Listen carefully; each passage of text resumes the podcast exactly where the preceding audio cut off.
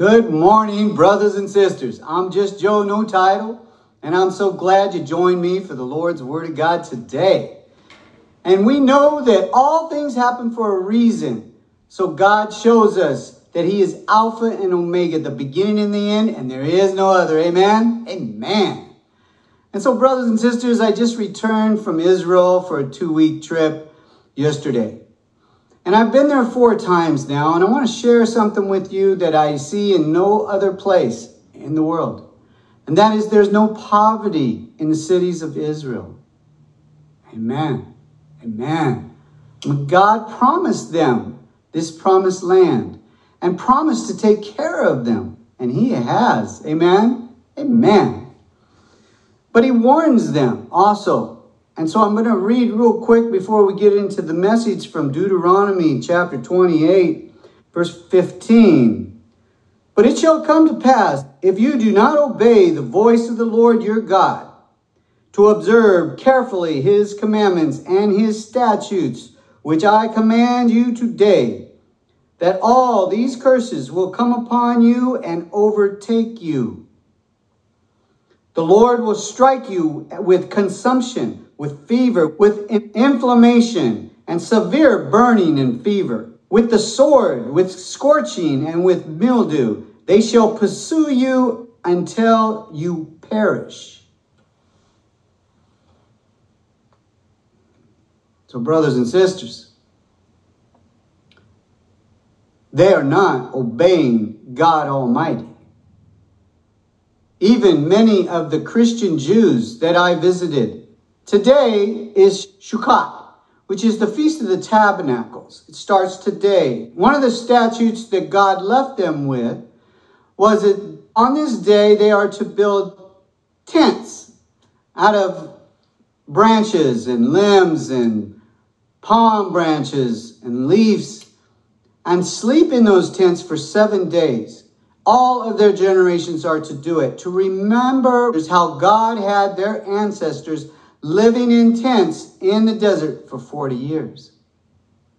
Now they're building the tents and they're having seven days of feast, celebrating, but they're not sleeping in the tents. They're not suffering for those seven days.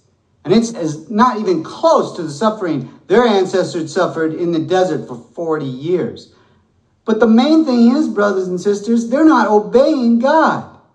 They're not fearing God Almighty, who has told them if they don't, they're going to be cursed. Now, this message is for the whole world to look upon, because when He takes wrath on them, nobody is to say to God, Well, gee, God, why did you do this to them? Your chosen people. You understand? So now we'll look at the message that is for all of us that want to be part of the Lord's kingdom. Amen. Amen. And so please turn with me to the book of Acts, chapter 2, and we'll read verse 38. Then Peter said to them, Repent and let every one of you be baptized in the name of Jesus Christ for the remission of sins, and you shall receive the gift of the Holy Spirit. And so, brothers and sisters, you have to have the Holy Spirit to be His, to be His chosen, and to live with Him forever and ever. Amen? Amen. In Acts 13 5, Jesus says Himself, Unless you repent, you shall all perish. That means go to hell.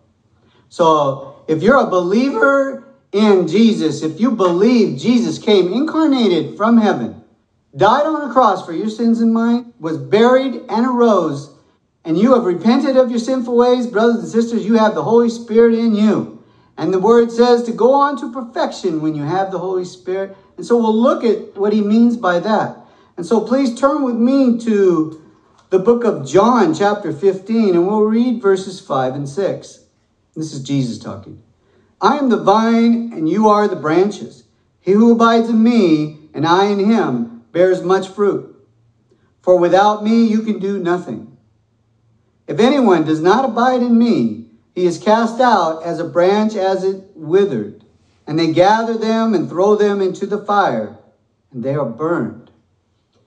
And so, brothers and sisters, once you have repented of your sinful ways and you have been filled with the Holy Spirit, to go on to perfection means to bear much fruit. And to bear fruit is to bring others to Christ, to share your experiences, to share your blessings that God has done for you, so that you can bring them to Christ. Whether it's planting a seed, telling them about Jesus, handing them a Bible so that they can read about our God Almighty, or watering the plant, ministering to them when they're sick, when they're in need, when they're in prison, when they're at the hospital, whatever the case may be, and share with them the power of God and how if they have faith as size of a mustard seed, they can move mountains. And that means they can handle any problem that arises. Amen?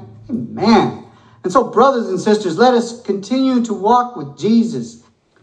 And those Christian Jews that have disobeyed our Lord on the first day of Shabbat, if they repent and change and sleep in those tents for the rest of the week, God will relent from passing judgment on them and protect them throughout this time frame. Because we're talking about the remnant that he wants to save and he wants to protect and he is going to protect. But they have to do their part and they have to repent and they have to bear fruit and bring the rest of the 144,000 Jews that are to be saved before our Lord and Savior comes.